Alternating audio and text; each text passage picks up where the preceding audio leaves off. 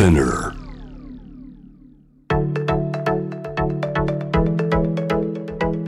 伊藤忠 Dear Life, Dear Future. Brought to you by 伊藤忠 SDGs スタジオ伊藤忠 SDGs スタジオからシェリがお送りしています。Dear Life, Dear Future. さあ今回も引き続きゲストに武井壮さんをお迎えしてお話を伺っていきます。よろしくお願いします。あの武井さんの YouTube チャンネルで、はい。えー武井壮百獣の王国にアップされてましたけども、パラアスリートの選手たちと新年会されたんですよね。はい。であの、まあ、いろんな話をされたと思うんですけども、この中でも結構いろんな発見とか学びがあったんじゃないですか？うんまあ、ありましたね。あの僕やっぱりパラリンピックを見させていただいて本当に毎放送泣いたんですよ。あのスタジオで VTR、あの見て降りてくる。で彼らの紹介の VTR を見る。あの本当にあの僕自身があの豊かで恵まれた人生あの楽な生活を送ってきたなっていうのをすごく感じていて。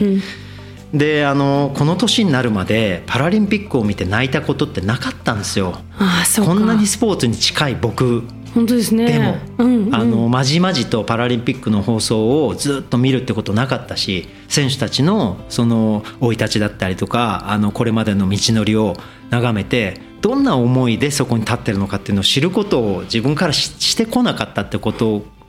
と、逆に僕自身の体は本当にあの豊かな環境でたくさんトレーニングしてあの日本一を取れるぐらい鍛えてきた体だったんで、その本当に豊かさに本当に気づくわけですよ。彼らのそういう活動を見て。でなんか僕らがあのよさっき言ったねシェアをもっとしなきゃいけないんだっていうことにすごく今気づいていて、あのだから僕はその感動をいただいて彼らがあのまあ言ったらこれあんまり言われたくないっていうパラアスリート多いんだけど、生活とか日常が困難な障害のあるはい。選手が多いけれども、その人たちがあのそんな中でも磨き上げた、僕と同じルールで対戦すると僕ボッコボコにやられるんですよ。これってシェアできてる状態じゃないですか。そうですね。こんなにあの不自由なく鍛え上げた体でも、彼らのルールに入ったら勝てないわけですよ。これって僕にとってはすごく楽しい経験で、はい。スポーツをまた一から01で楽しめるなるほど。状態なんですね、ん。だからこそすごい感動したし、うん。彼らのそのルールで磨き上げた能力に羨ましいって思ったし、うん。かっこいいって思って涙がポロポロ出てきたんですね。でその彼らに、まあ、僕は感謝の気持ちで一緒にご飯行こうよと、うんほん。でみんなで、あのー僕ごちそうするからみんなでご飯食べてなんかありがとうって言いたいんだよねって思いながら呼んだんだけど、はい。ご飯食べ行ったらそこでもその感動があるっていう、うん。あの本当にあのなんて言ったらいいんだろう。うん。僕ら料理出てきたら「わ美味しそう」って言うじゃないですか。はい。でもあの全盲の子がいたんですよね、はでも彼らは分かんないわけですよ、うん見たことがないから料理を、うんうん。でお魚の形とかお肉の形とか食感は知ってるだろうけど、ん。お肉を見たことがないんでう、ん。でお肉が何なのか知らないわけじゃないですか。見た目はで見すよね。た目は、うん。ね、どんなものか分かってるだろうけど、はいはい。そこからまずスタートして、うん。僕の隣にその方座ってもらって、うん。まずそのお肉がある場所、うん。でどんな料理がされ調理がされてるのかどんなあの形になってるのかっていうことを伝えると「あなんかいつもより美味しいですね」って言ってくれるわけですよ。へえ。素それだけ優しい。だ。からなんかでもそれは、本当にあの僕らが当たり前にそうですね。手にしてること情報として目で見えてることとか耳で聞こえてる、うん。はい。手が動かせる口に運べる、はい。口で咀嚼できる。そうなんです。あのそういったことが僕らは当たり前だけど、はい。だからそこにあのどういうあの向き合い方を彼らがしてるのかっていうのを一緒に食卓を囲むことで初めて分かることがいっぱいあったんですよ。うん。であの一人の選手はあのなんだろうあそのまた目の見えない選手の話なんだけど、はい。目の見えない子が全然たどり着かなかったんですよ。うん、お店に。ビルの場所も、あの教えているし、うん。あ一応普段も移動してるんで大丈夫ですって言,、ってたんだけどビルにはついてるのに、うん。上がってこれなかったんですよ、うん。なんでだろうと思ったら、はい。あのそこに向かってたんだけど、うん関係者用の入り口と一般の方の入り口が隣り合ってて、はい関係者用の入り口がたまたまうん。内側からの社員さんの ID でピッて言って、はい。ウィーンって開いたところを入り口だと思って中に入っちゃって。なるほど。で ID ないからそこから出ることができなくなっちゃって、閉じ込められちゃってたんですよ。そうかそうか、はい、それを我々がはい、あの迎えに行って、どこにいるんだろうって探しに行ったら、その関係者の入り口の中にうんいたっていうね、閉じこもっちゃってるってことですよね。そうなんですよ。だから本当に僕らにとっては便利なもの。セキュリティいやだから私もそのお店をみんなであの集まってっておっしゃった時に、はい。お店どうするんだろうと思って、は思ってる以上に、うん。バリアフリーのお店って少ないんですよね。ないし大変。でもそれでもバリアフリーの設定がされてるビルのレストランを選んで、えエレベーターとかが不自由じゃないようにだけどもまだそういうバリアがあったっていうことだったりとかうん。本当にあの、はい、発見がいろいろあってうん。あの僕たちがもっとあの彼らに対してシェアできることって山ほどあるのえに、うんできてないことがまだたくさんあるんだなっていううん。同じ社会に生きてるのいにやだーって今だったら会社にもたくさんいるじゃないですか、はい。あの雇用ね障害者の方の雇用も広がっていて、うん。なのに僕らがまだこんなに知らないことあるんだっていうそうでのはすね。彼らからしたらうん。まだ全然バリアがいっぱいあるんだよな。いやーほんこれはもうでもすごくそうすもう段階的にたくさん、はい。私はもう小学校とか幼稚園の視点で分けちゃってるのも、はいはい。単純に子どもの感覚として、はい。当たり前にいろんな子がいるよねっていうのは知ってた方が、でその自分はピッピッピッピ動いたり道渡ったりドア開けたりできるけど、あ車椅子の子はそうか自分でドア開けられないんだとかっていうことに気づかせてあげないと、大人になった時にドアを開けてあげようっていう発想がなかなか、もっとみんなもっともっと混ざり合ってて、うん。お互いに不自由を感じた方がはい。気づきますよねきっと。気づく。本当に、例えば本当に床に何か物を置いてるだけで車椅子の人通れない場所ってたくさんあるし。自転車とかもそうですしね。はい、なんかそんなことも本当にあって、ん。もうなんというかだから僕本当に僕はできるんで彼らよりももっとたくさん例えばそれをどけることもうん。本当に1秒あればできる、はい。でしかもあの彼らがそれでより自由が広がるっていう活動だからプラスでしかない。うん。しかも僕なんか体を動かしたいタイプだから ただ歩いてるよりええ。そこを避けて避けていってる方が自分にとってもプラスだって思えるぐらいなのにでもレディーファーストとかもそうだと思うんだけど僕の方があの女性よりもうん。いろいろできることがあるからあのどうぞってお先にとか例えば扉を開ける椅子を引くとかいろんなことってこれ男女平等って言われてたって僕らはしたいわけですよ。うんうんうんでそれと同じように例えばじゃあそのアビリティがあの限られてしまってる人たちを見たら、うん。僕らができること彼らができないことっていうのを僕らがシェアできてなかったら何をしてあげていいかも分かんないしこの先に何に困りそうだなってことも理解できないじゃないですか。確かに。それはやっぱりシェリーちゃんの言うように本当に子どもの頃からそういう人たちと触れ合って、うん。その情報をシェアして自分たちにはできるけどこの人たちにはできないことがあるっていうことがよく理解できてるとうん。それをほらやってあげたとかじゃなくて僕らができることの中にそれが含まれてるはい。っていうふうに考えるべきだと思うんですよ。そうですね。はい、彼らのためにやってあげるとかじゃなくて、うん。それをあの僕らがやることで社会が平等になってシェアできてみんなが楽しく暮らせる世の中になるじゃないっていう。動けてることが特権ですもんねそれこそ。だから本当に彼らとご飯食べて彼らの,、あの例えばその見えないものを食べた時の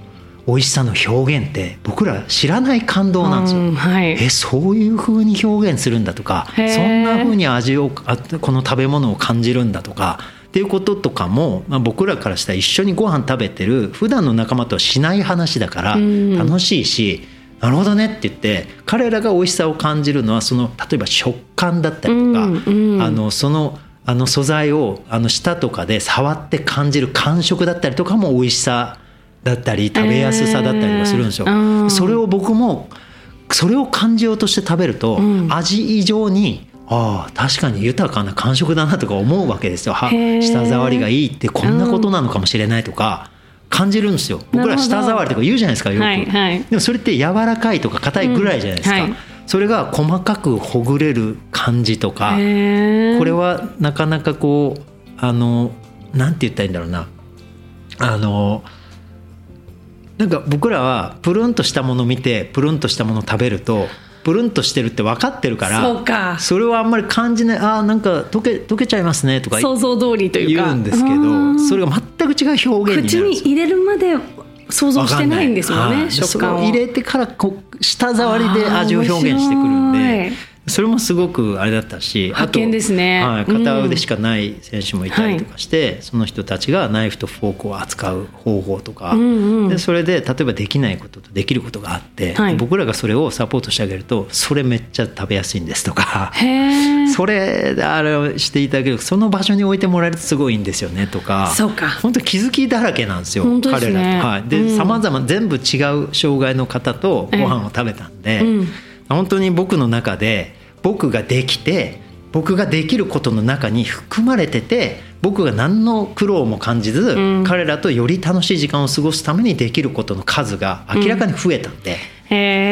そこが僕が一番彼らと食事をして、あの自分にプラスになったことだったし、うん。あのやってあげてるとかっていう感覚じゃなく、ん。もう自分も楽しい時間を過ごすため、みんなで楽しい時間を過ごすためにできることがまだあるんだってこう思えた時間だったって、ね、はい、それはすごい素敵。学びになりました。ん。はい、あの武井さんが私と話したいこと、はい。何ですか、あのーまあもうシンプルな質問なんですけど、はい。もう人生ある程度時間は限られてると思うんですよ、ええ。僕らぐらいの年になってきてね、はいまあ、はい。みんなそうですけど、ん。今後の人生をどうどう使っていきたいのかなってシェイリちゃん思ってるんだろうっていうのほがいや結構これって一回考えてみたんですよ、はい。すごい重要で、うんじゃああと例えば50年あるとして、うん。その50年を1年ずつ何に使おうかなとかって考えてみたことが。具体的に、ははいいはい。あ全然ビジョンは湧かないんですけど、うん。あの世の中も変わるだろうし、自分の周りも変わるだろうし。だけどあのどうやって使っていきたいって思ってるか思ってないかって結構僕の中で重要で、うん。シェリーちゃんは今からの人生をどんな風に過ごしてどんな風な暮らしでどんな場所で何を自分のあのなんていうなりわいとして、はいはい。で何をそのなりわいじゃないお金は生まないしあのうん。何にもならないかもしれないけど、こんな時間が過ごせたら豊かであの幸せだなって思うのかなっていうのはなんかいろんな人に聞くようにしてるんですよえーね。面白い。うん。どんな時間が幸えせなのとさん自身はちょっとなんとなくは見見えてるんですか？その答えというかこうしていきたいなっていうのは、一つの大テーマはあるんですよ。あの 本当になんかこれはもうすごく自分に向けてのことなんだけど、地球上をなるべくたくさんの人が僕のこと知ってて見かけると喜んでくれるっていう状態にしたいっていう。まあほらハリウッドスター例えばトム・クルーズさんが街歩いてたら、みんな気づくじゃないですか。はい。え？え？ってなるじゃないですか。ト トム・クルーズだってなるじゃないですか。はいわーってなるじゃないですか、うんうん。それってもうもうエンターテインメントじゃないですか、それ自自体が、はい、彼らのその本当だ。1分間ぐらいがすごい、いやあのさこの間さ原宿歩いてたらトム・クルーズいてさみたいな、うん。SP とかいないのよみたいな 普通に洋服買って普通にトム・クルーズいんのよみたいな。ミッションインポッシブルでも何でもないのよみたいなこと言いながら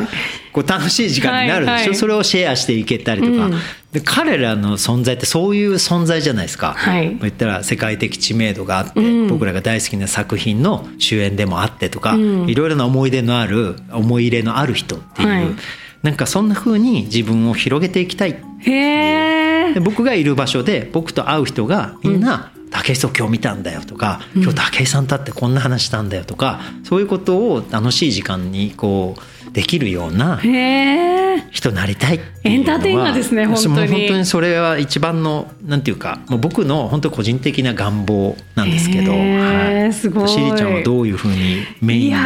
感覚を持ってるのか。まあ、お子さんとかもねい。いるだろうから子育てとかいろんなことに目が向いてると思いますけど。そうですね。これよくないんですけどね。本当にこういうことをやらなきゃなと思いつつ振り返るのがすごく苦手なんですよ私、もうただただ前向いて、はい。もう爆走してるんですよね。ね。だからこうなんかこう5年後10年後みたいなことも、今までの人生もそんなに考えてこなかったですし、うん。うん。毎年あの今年の目標現状維持ってやってきた人 なので。あそう。なんですはよあなのでとにかくこう仕事とお家とっていう。ただやっぱりあの子供が生まれてから、うん。あの大きく変わったことは、はい。やっぱりその次に残すことをすごく考えるようになってなんか自分にとって生きやすい世の中とか、自分にとって嬉しい世の中じゃなくて、まあじ娘が2人いるんですけど、やっぱり娘たちが、こう私の年になった時に、私みたいなストレスを感じてほしくないとか、あのこれはもちろんそのあのジェンダー平等もそうですし、多様性とか、いろんななんかこうあの今私たちが当たり前と思っている不平等とか差別が、彼女たちに喋った時に「えそんなこと言ってたの昔」って、こうそれこそ私が母親のあが仕事してた時に「お茶組みさせられてたの?」ってはいうような感覚になってほしいっていうのが。あすごくあって、はいはい。そのための発信はすごく今頑張ってますね。それは性教育を中心になんですけど、あのー子供たちのためにとか。うんそううちの子供だけじゃなくて、はい。なんかこうなんかこう子供が生まれると変ななんかこう 変ななんかこう責任感みたいな、はいはいそれはもう当然そうですね。なんかこうこのまんまじゃいけないみたいな。そこにこう自分の幸せも同時にいやーあります。感じられるものすごくやっぱこうあの、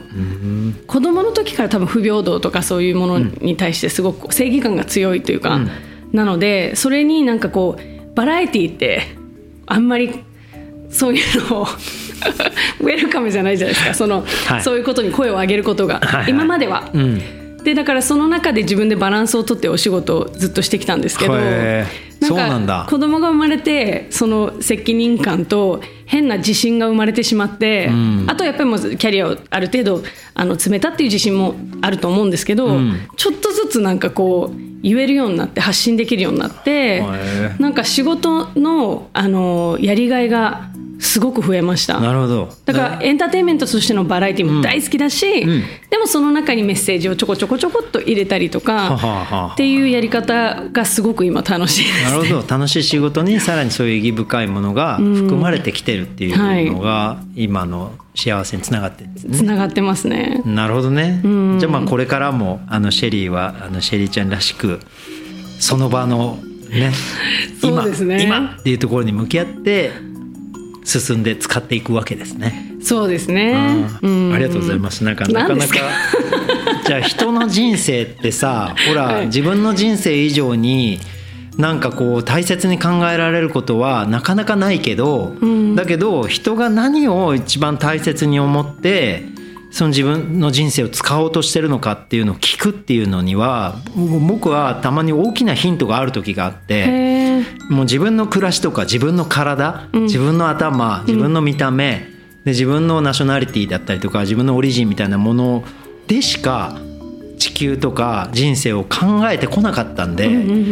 本当にパラアスリートたちの出会いってそれを一回ぶっ壊してくれたこともあっての感動の涙だったから、はい。ただ競技ですごい頑張ったね感動涙じゃなかったんですよ。本当に彼らが地球とどう向き合ってて社会とどう向き合っててどんな風に人生使いたいかって思ってることがあの制限がまだまだたくさんあるのに、ん。こんなにスポーツで感動とやっぱりその自己実現を達成してるっていう。で僕ら何の制限もないのにスポーツしか選ばずに自分の幸せのためだけにやってきたスポーツだったからやっぱその狭さっていうものに彼らからいただいたものでああもっと広く地球を楽しめるんじゃないかっていうその可能性も感じてたからだか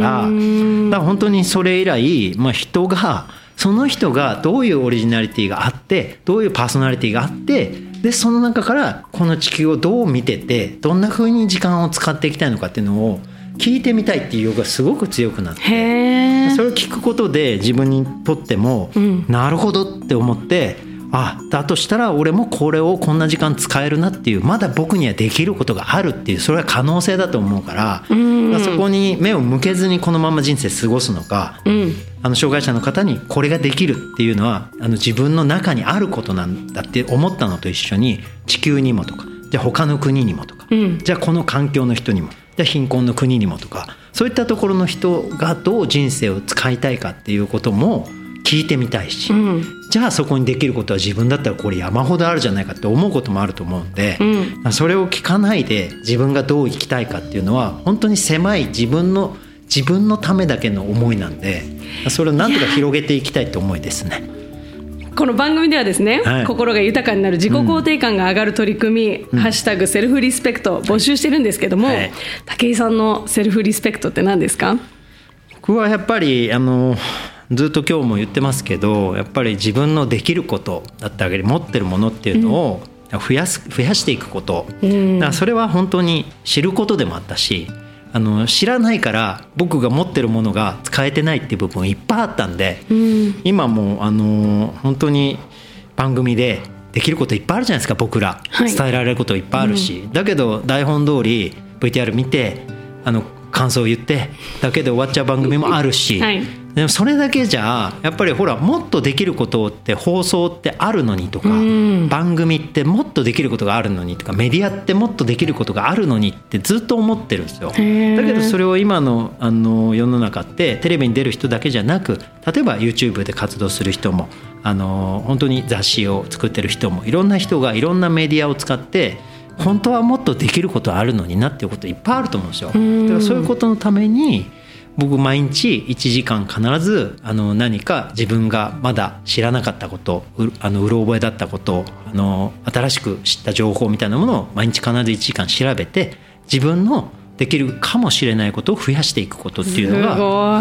テーマになってるんでそれはもう毎日やってらっしゃるんですねこれ。毎日です。本当に芸能人になろうと思って30過ぎの時にあの修行を始めた日から、本当に毎日1時間必ず欠かさずやってることなのでもう約20年近くになりますすごいですね。はい、だからそれによって僕がテレビ出たりとか、うん。そういう時のおしゃべりの「あのね武井壮これも知ってんの?」とか。いや本当にそうですよね、はい、意外だったとかってよく言われるんですけど、だからそういったことでお仕事がまた増えたりとかしてるのもこの1時間が毎日あったからこそなのでだからそれによって自分ができることいただけることも増えるし、うん。で自分が知ることで僕ができることも増えていくっていう、まあ、相互の作用があの生まれてるんでね。だから、まあ、ありがたいあのセルフリスペクトをするためにも、うん。そういったものを増やしてあのやっぱり周りの人にもそのリスペクトを持ってもらえるようにで僕もあの周りの人をよく知ることでせあのリスペクトをも持ち合えるっていうことがだ。セルフリスペクトにつながるのかなと思ってとにかく自分をあのそのままにしとかないっていうとにかく成長させるとか、うん。毎日新しい技術と体力と知識を自分の中にプレゼントするっていうのは頑張ってあのそこが仕事だと思ってやってるんで。でこういう現場はそれをみんなで楽しく話し合ったりとか、うん。シェアする場所だと思って仕事現場に行ってるんで、うん、なんかそのサイクルが自分にとってはすごく今心地いい。すごい。さっき毎年の目標が現状維持って言ったのがもう今恥ずかしくてしょうがない。現状維持って本当にすごいことなんで。でもそう私は本当そう思ってるんです、今自分がここに入れてることが本当奇跡だと思ってるんで、はい。来年もこの番組を続けられるとか、はい。こうやって人前に出て発信できることを維持するための努力はもちろんしてますけど、ね。なんかそのさらになんかもう10歩上を行くその努力を 欲張りなんです。やっぱもともとアスリートだったからかな。なんかそのえ